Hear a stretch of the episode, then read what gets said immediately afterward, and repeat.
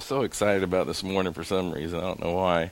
But, uh, one, I just could teach the word. But uh, the message is is uh, Paul writing to this young man named Titus. I'm assuming he's young. History says that Titus died either in ninety-seven A D or one oh six. That's kind of a wide range, but it, one of those two years. So uh, if this is written in in sixty-five A D, and if you remember back to Corinthians, there's we have First and Second Corinthians in our Bibles. But there were actually more letters written. There was a very severe letter that he wrote, and he kind of like, oh gosh, I shouldn't have sent that letter. Well, Titus is the one that like took it to Corinth for him.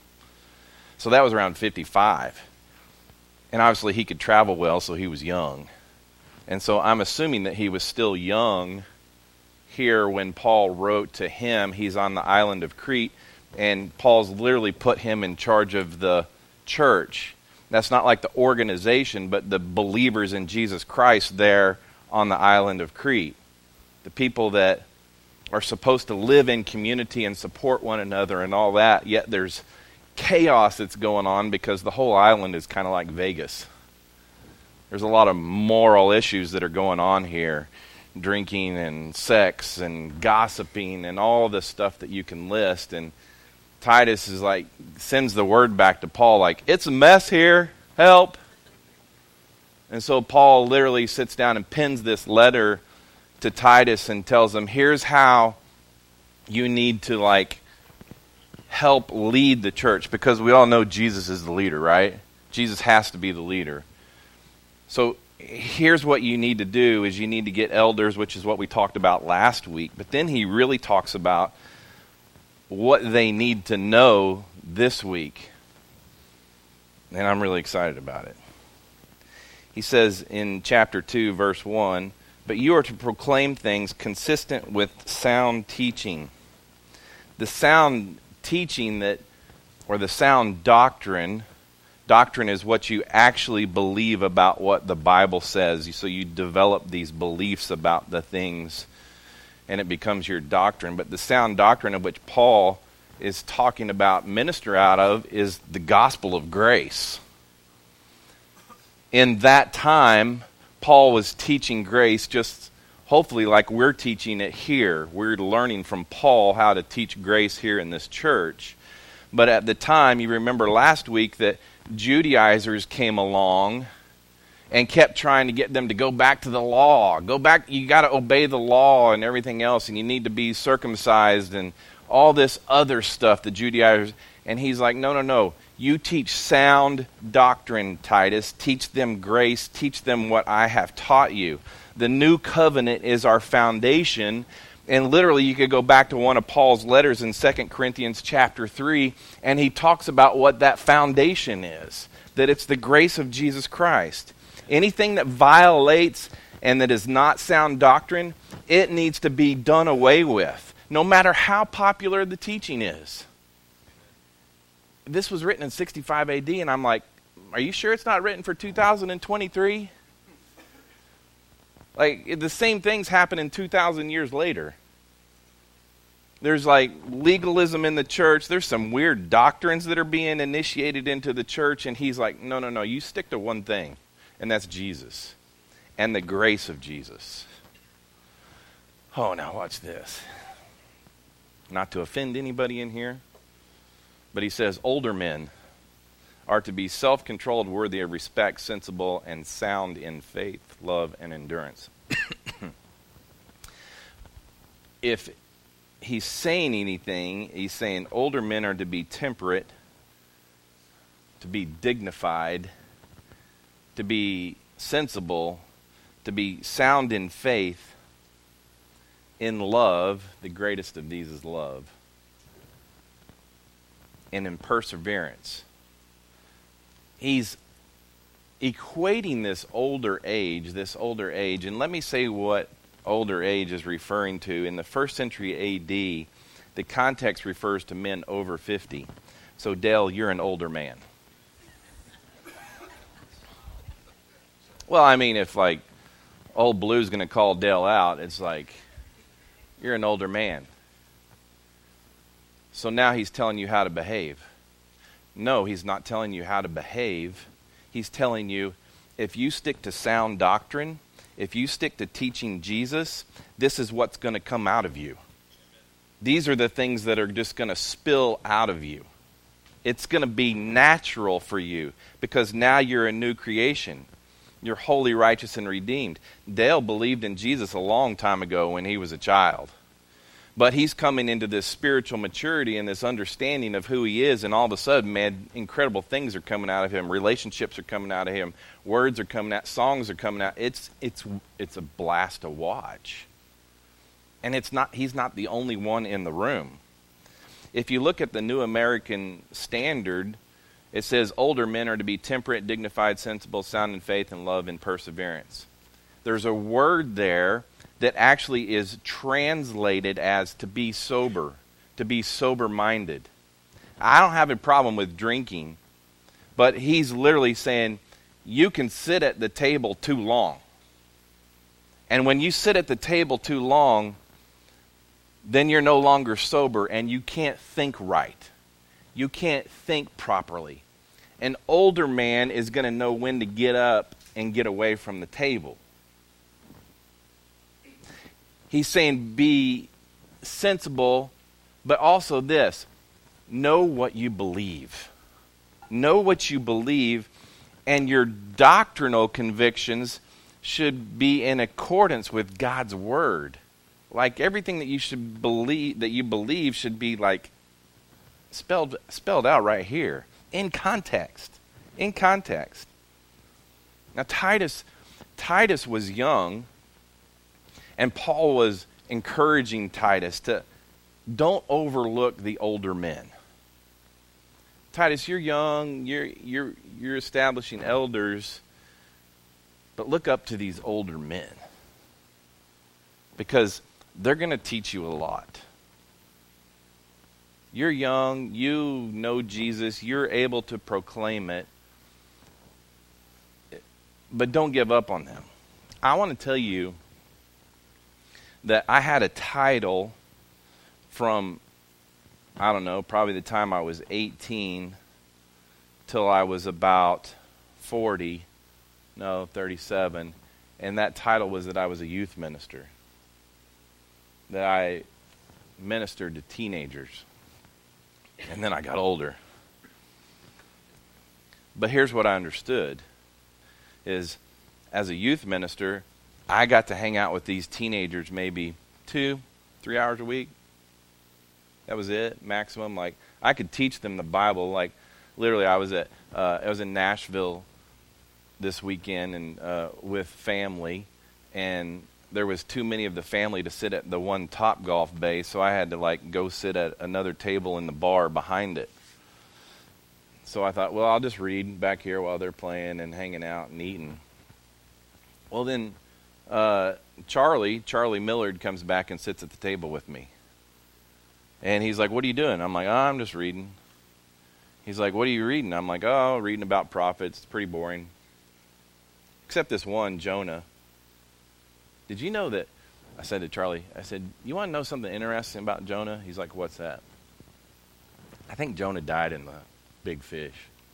He looked at me like, what? I'm like, you you, you know, like when you're a kid growing up in V B S, there, Jonah was in this big fish and he had the campfire in there and he was eating the fish that the whale ate, you know, and everything was rosy for three days. But what about the fact that Jonah died? Like, like in Matthew chapter twelve, Jesus uh, gets he gets busted by the Pharisees, and they say, you're doing these miracles out of the spirit of Beelzebub, the devil. And Jesus is like, all right, you're cut off. I'm not, you, you just blaspheme the spirit. And then he starts telling all of his stories and parables. And they continue to say, well, show us some more miracles. We want you to prove that you're the Messiah, the Savior. I'm totally derailing Titus here, but he's like, show us that you're the Savior. And Jesus is like, no, no, no, no, you're, you're only going to see one more miracle. So all the rest of his miracles were done in private, in homes and places where the Pharisees weren't.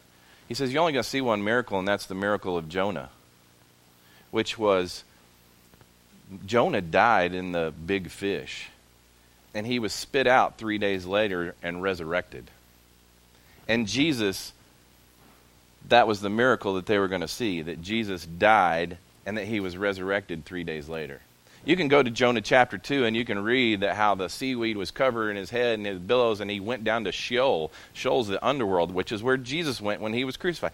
I'm telling you, Jonah died in the big fish. And Charlie's like looking at me, goes, that totally makes sense. I'm showing him in Scripture what it said.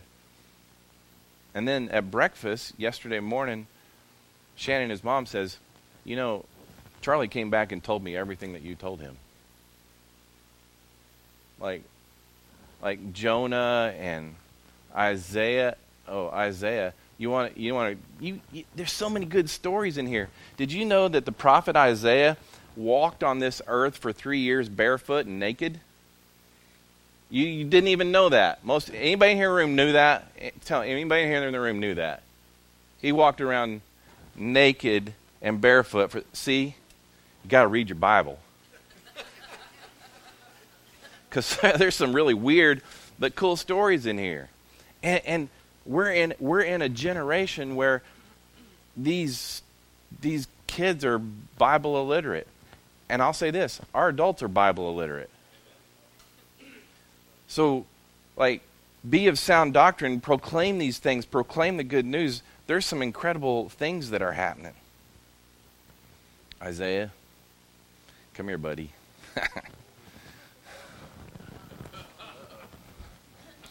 So this morning, you know, uh, get up here. So Luke, his dad, is like does a Bible study in there like at eight o'clock. Well, his son's the only one that like shows up this morning. They're sitting there at the table, so I come and crash the table. And I'm like, dude, it's got to be really cool for your your son to like show up and you sit down and, and teach the Bible. And then Luke goes, well, wait, he's got something to tell you. His birthday was Friday, but you want to explain a little bit what happened in the last three days? Uh, yeah, I'm no uh, speaker, so bear with me. Um, but I've been going to Bible study on Friday mornings with uh, Scott's leading it. Uh, my dad, Chad's there, everybody. And uh, um, they're allowing me to grow. Um, uh, Scott, uh, he'll lead it. And um, I was there. Uh, I'm sorry, I can't. You're good. Uh, But I've been filled with the Spirit uh, because of Scott and uh, my dad, Chad, and uh, I've taken steps that I haven't been able to before. So it's heavy stuff, but uh, man, I look up to those guys, and they're helping me out. So you used a word, though. What was the word? I look up to them. No, that you experienced the the awe of God for the first time in my life. So.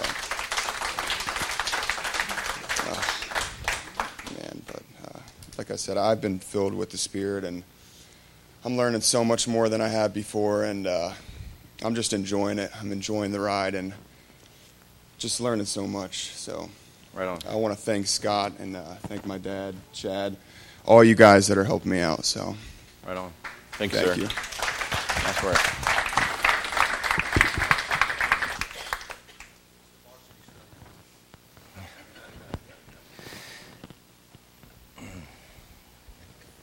Isaiah, I mean, you're a nice-looking man, uh, big guy.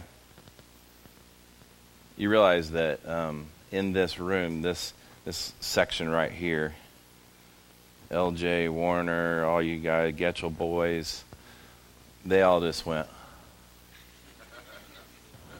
right? I mean, football player, everything else, they're like already like looking at you going, dude.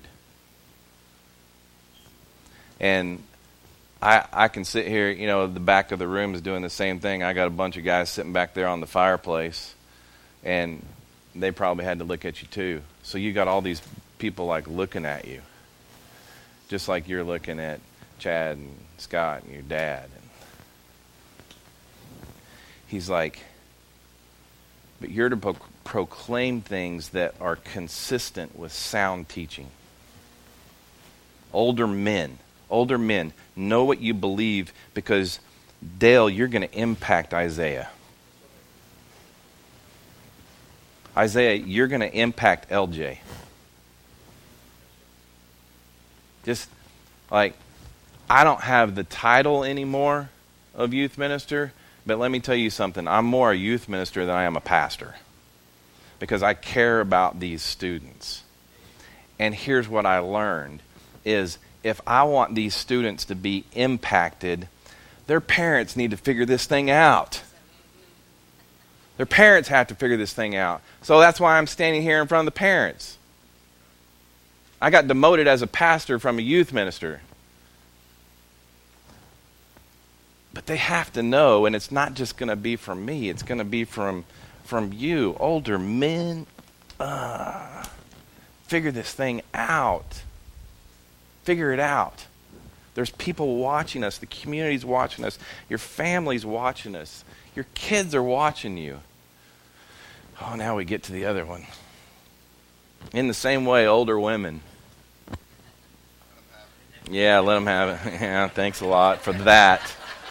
You're, you totally took that, these verses out of context right there.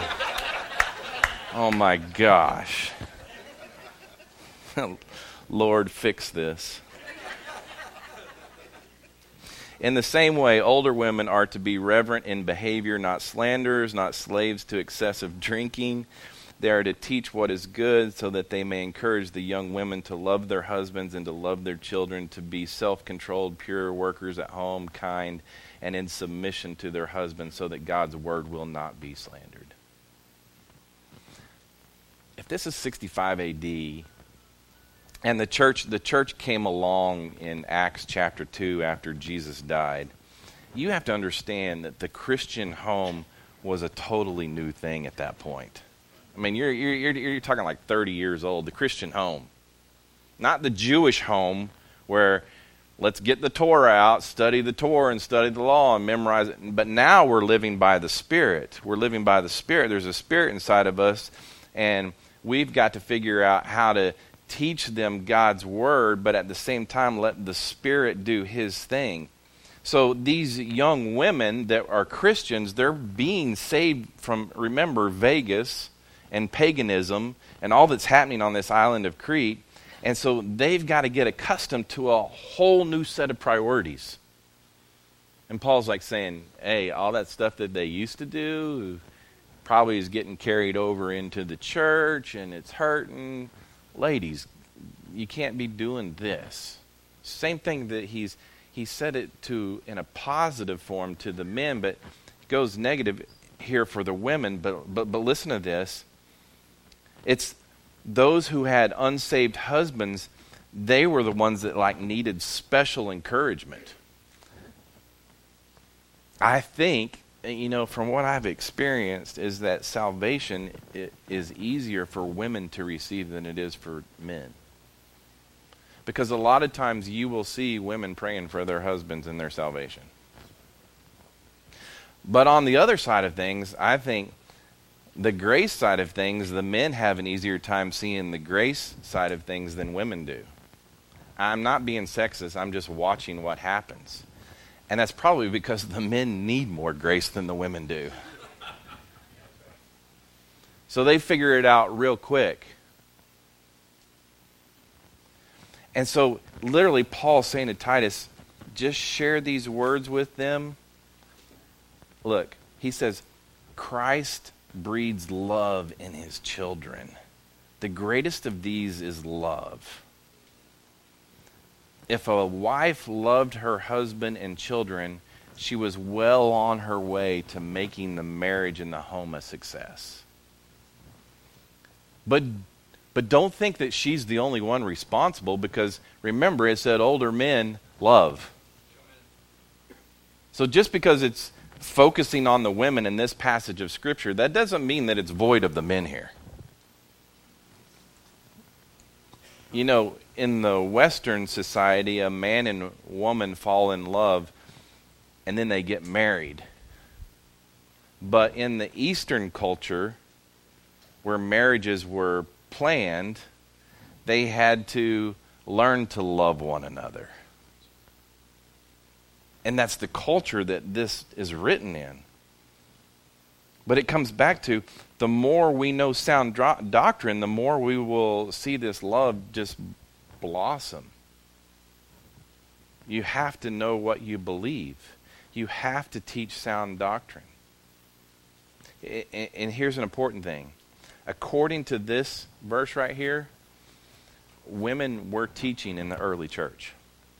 According to this verse right here. So that God's word will not be slandered. Women were teaching. And they were respected. They were looked up to. And he's like saying, if you if you understand your identity, natural good things will come out of you. And just as we can pull men up here to be role models, I can pull women up here to be role models. That women, the younger ones, they're looking at you. The daughters are looking at you. They're watching you. They see how you handle things in the house.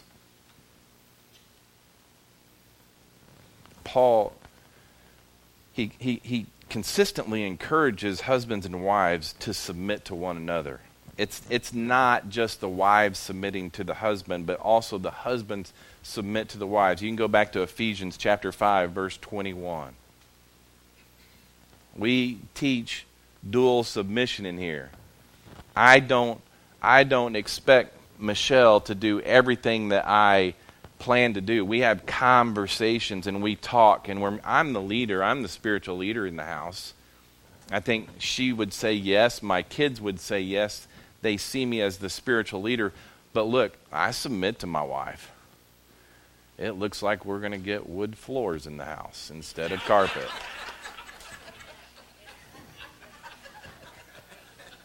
I want to sit on my floor. I got teenagers coming over. Sit. No, I'm not having this argument here. I submit. But get this.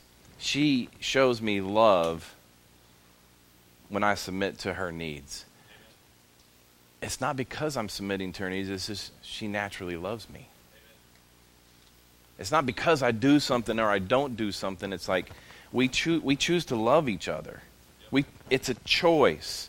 There's times, she came to the realization, uh, or we came to the realization last week that we've been married thirty-seven years, not thirty-six years.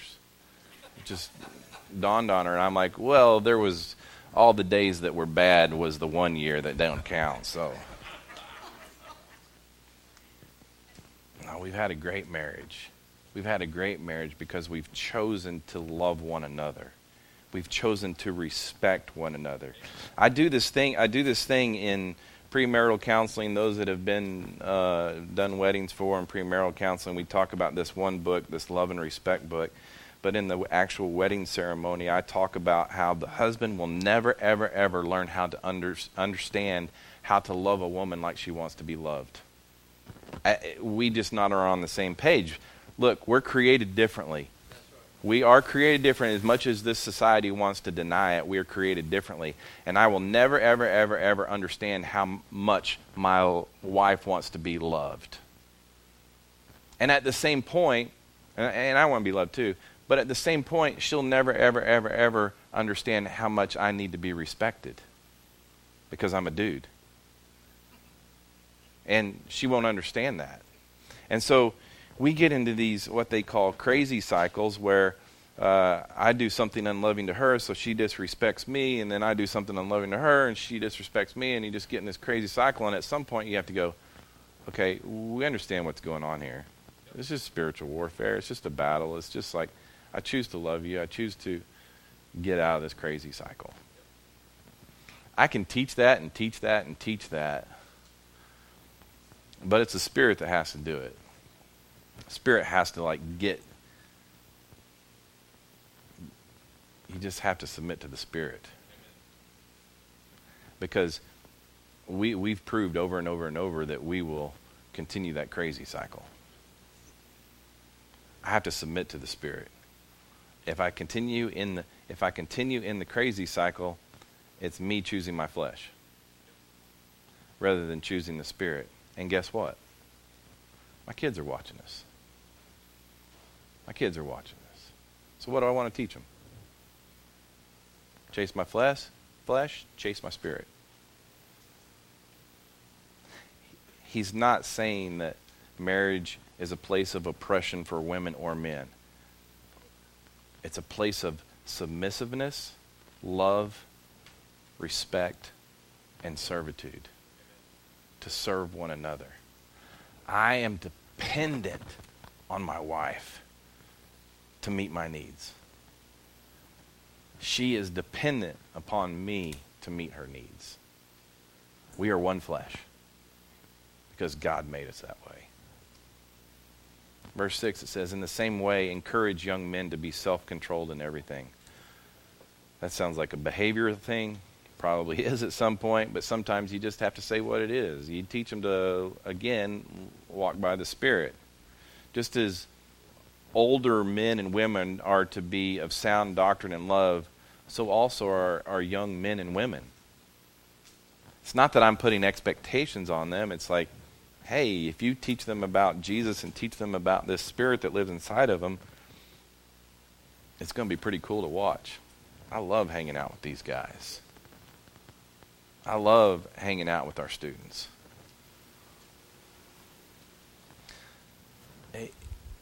Paul literally, if he, he writes to Timothy, he says, Timothy, don't let him look down upon your age. It, it doesn't matter how old you are. It, it, it, just because there's older people in the room doesn't mean that you can't be like them. Doesn't mean that you can't teach the good news. Can't, means you have relationships with people. He's he's really more concerned about the spiritual maturity than he is the age. Just grow. Just grow. Know Jesus. He says, make yourself an example of good works with integrity and dignity in your teaching. Uh, good deeds are not synonymous with legalistic practices. It's not the same. Growing up, I was taught this is what it looks like to be a good Christian, and this is what you should do. You should get up early and pray. You should confess your sins. You should ask for forgiveness. You should do this. And I've come to learn that is a form of legalism. And if I've just learned to walk in the Spirit, legalism goes away, and the Lord leads me to reading His Word. The Lord leads me to being kind. The Lord leads me to good works. There's a, a, a man walked in and was like, I've been unemployed for two weeks, and I can't feed my family. Okay. Disalbo's, go get a Kroger gift card. It's, it just it's just natural. It's just natural. It just happens. Good. I, I I didn't have to do that. Spirit said, just go do this. Just go do it. It's what we do as a community. We figure out our identity and we just love people and we encourage people. Make yourself an example of good works. It says, your message is to be sound beyond reproach so that any opponent will be ashamed because he doesn't have anything bad to say about us. Paul's literally encouraging Titus to instruct the people just to live at peace with one another while maintaining this pure doctrine. Just, just chill out. Just, just love one another. Just take care. I, I don't agree with everybody in this room. I don't. We're talking about like on the scripture. We're talking about moral decisions.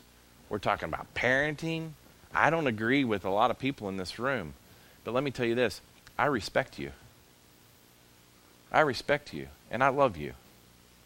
And I care about you. I'm not trying to change your mind. I, I get it. You have the same spirit inside of you that I have inside of me. And I would hope that you would respect me for my beliefs. I'm assuming you're okay with my teaching because you're here. Maybe for a week. But he's just saying, do do these things out of love. And if you do this, it puts to shame the antagonistic Christians and the message that's being distorted out there. If they see how you behave because of the Spirit living inside of you, they'll go, there's something different about you. And they want to know more about it. Verse nine, it says, slaves are to submit to their masters in everything and to be well-pleasing, not talking back or stealing. Paul obviously is talking about employees here. I mean, this is a term that in the Greek culture, slaves referred to those who were like manual laborers. They were tutors and other jobs that were often held by either a family or an individual. And he doesn't have in mind this oppressive system that we have in mind when we hear the word slave. Okay, that's that's a big difference. But he's talking about the employer. Submit to the masters in everything and to be well-pleasing, not talking back or stealing, but demonstrating utter faithfulness so that they may adorn the teaching of God our Savior in everything. The good works being encouraged by Paul are really just like, give sound doctrine to them. Teach them the truth. Let them know the goodness. As we express Christ to people, light is shined on this gospel, this message. I, I really believe that, that Christ's life in us is attractive to the world. Not not the legalism, not the, oh, this is what you got to do to be a Christian. That, that doesn't, nobody wants that. It says, verse eleven, for the grace of God has appeared, bringing salvation for all people. For God so loved the world that he gave his only begotten Son. God, through Jesus, did not die for some people or a select group. He died for the whole world because he wants all people to believe. Now, not all people do believe, but he literally died for everybody. Anybody can come to know Jesus. Verse twelve, it says, instructing us to deny godliness and worldly lust and to live in a sensible, righteous, and godly way in the present age. God's grace, it's his grace that lives in me and teaches me to live a godly life. That's totally in contrast to having the law over my shoulder and memorizing the law and living by the law, which you can't do. So Paul's literally point is that grace saves us and he teaches us as we rest in grace. Verse thirteen, while we wait for the blessed hope, the appearing of the glory of our great God and Savior Jesus Christ. Paul has this totally optimistic view of of Christ's second coming. And there's literally no room in his theology for the believers to fear at Christ's return. I have nothing to fear. Like, if he's forgiven me of all my sins, if he's cleansed me from all unrighteousness, it's all good, buddy. It is all good. He's already taken care of it. He's not going to bust my chops. There's no movie that's going to be playing up there of all my sins or anything like that. Whatever you've been taught as a kid, you know, there's a your your sins are on a counter. It goes around like a f- oscillating fan and all that stuff. Uh-uh. He died one time, and he dealt with it all, and it's a done deal. He gave himself for us to redeem us, for us to redeem us from all lawlessness and to cleanse for himself a people for his own possession, eager to do good works. That whole word redeem right there in the Greek, it's latreo, which means to release, to be set free. I've been set free from a life of sin. That doesn't mean that I don't sin. I still sometimes make bad choices and pursue my flesh, but look, I have the opportunity not to sin at everything. Like, I have the opportunity not to sin. I have the opportunity just to choose the Spirit and to walk by the Spirit. I've been given that ability. I'm free from the slavery of sin. He's freed me. I have a new heart. I have a new nature. I'm a new creation. I don't have two natures battling inside of me. It doesn't go on like that. Yeah, there's a battle up here, but I am holy, righteous, and redeemed because of what he did.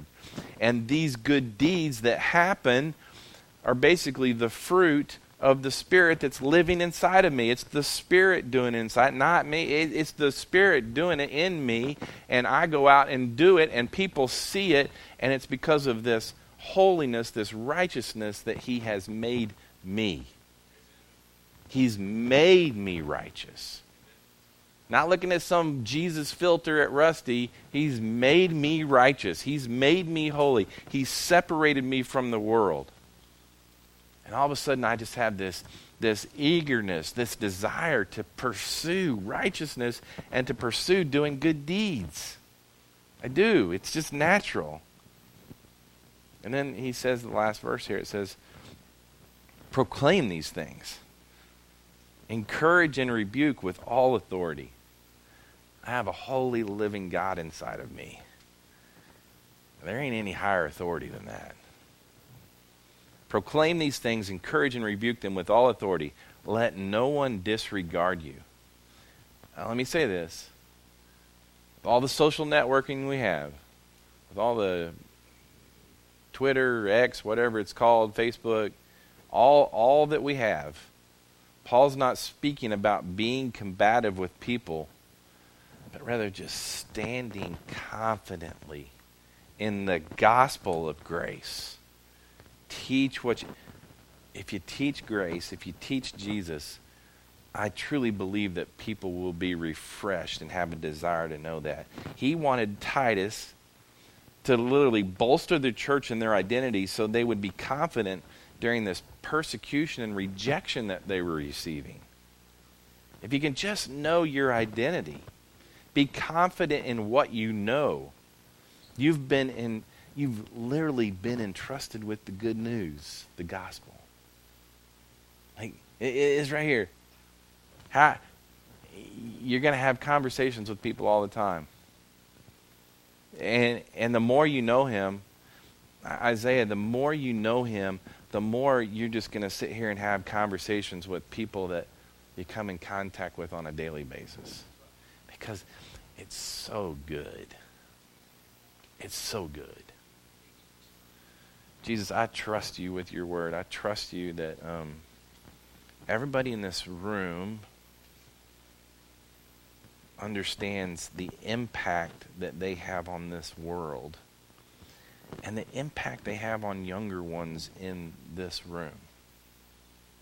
Thank God they're here on a Sunday at Pinheads and looking up to people who love Jesus.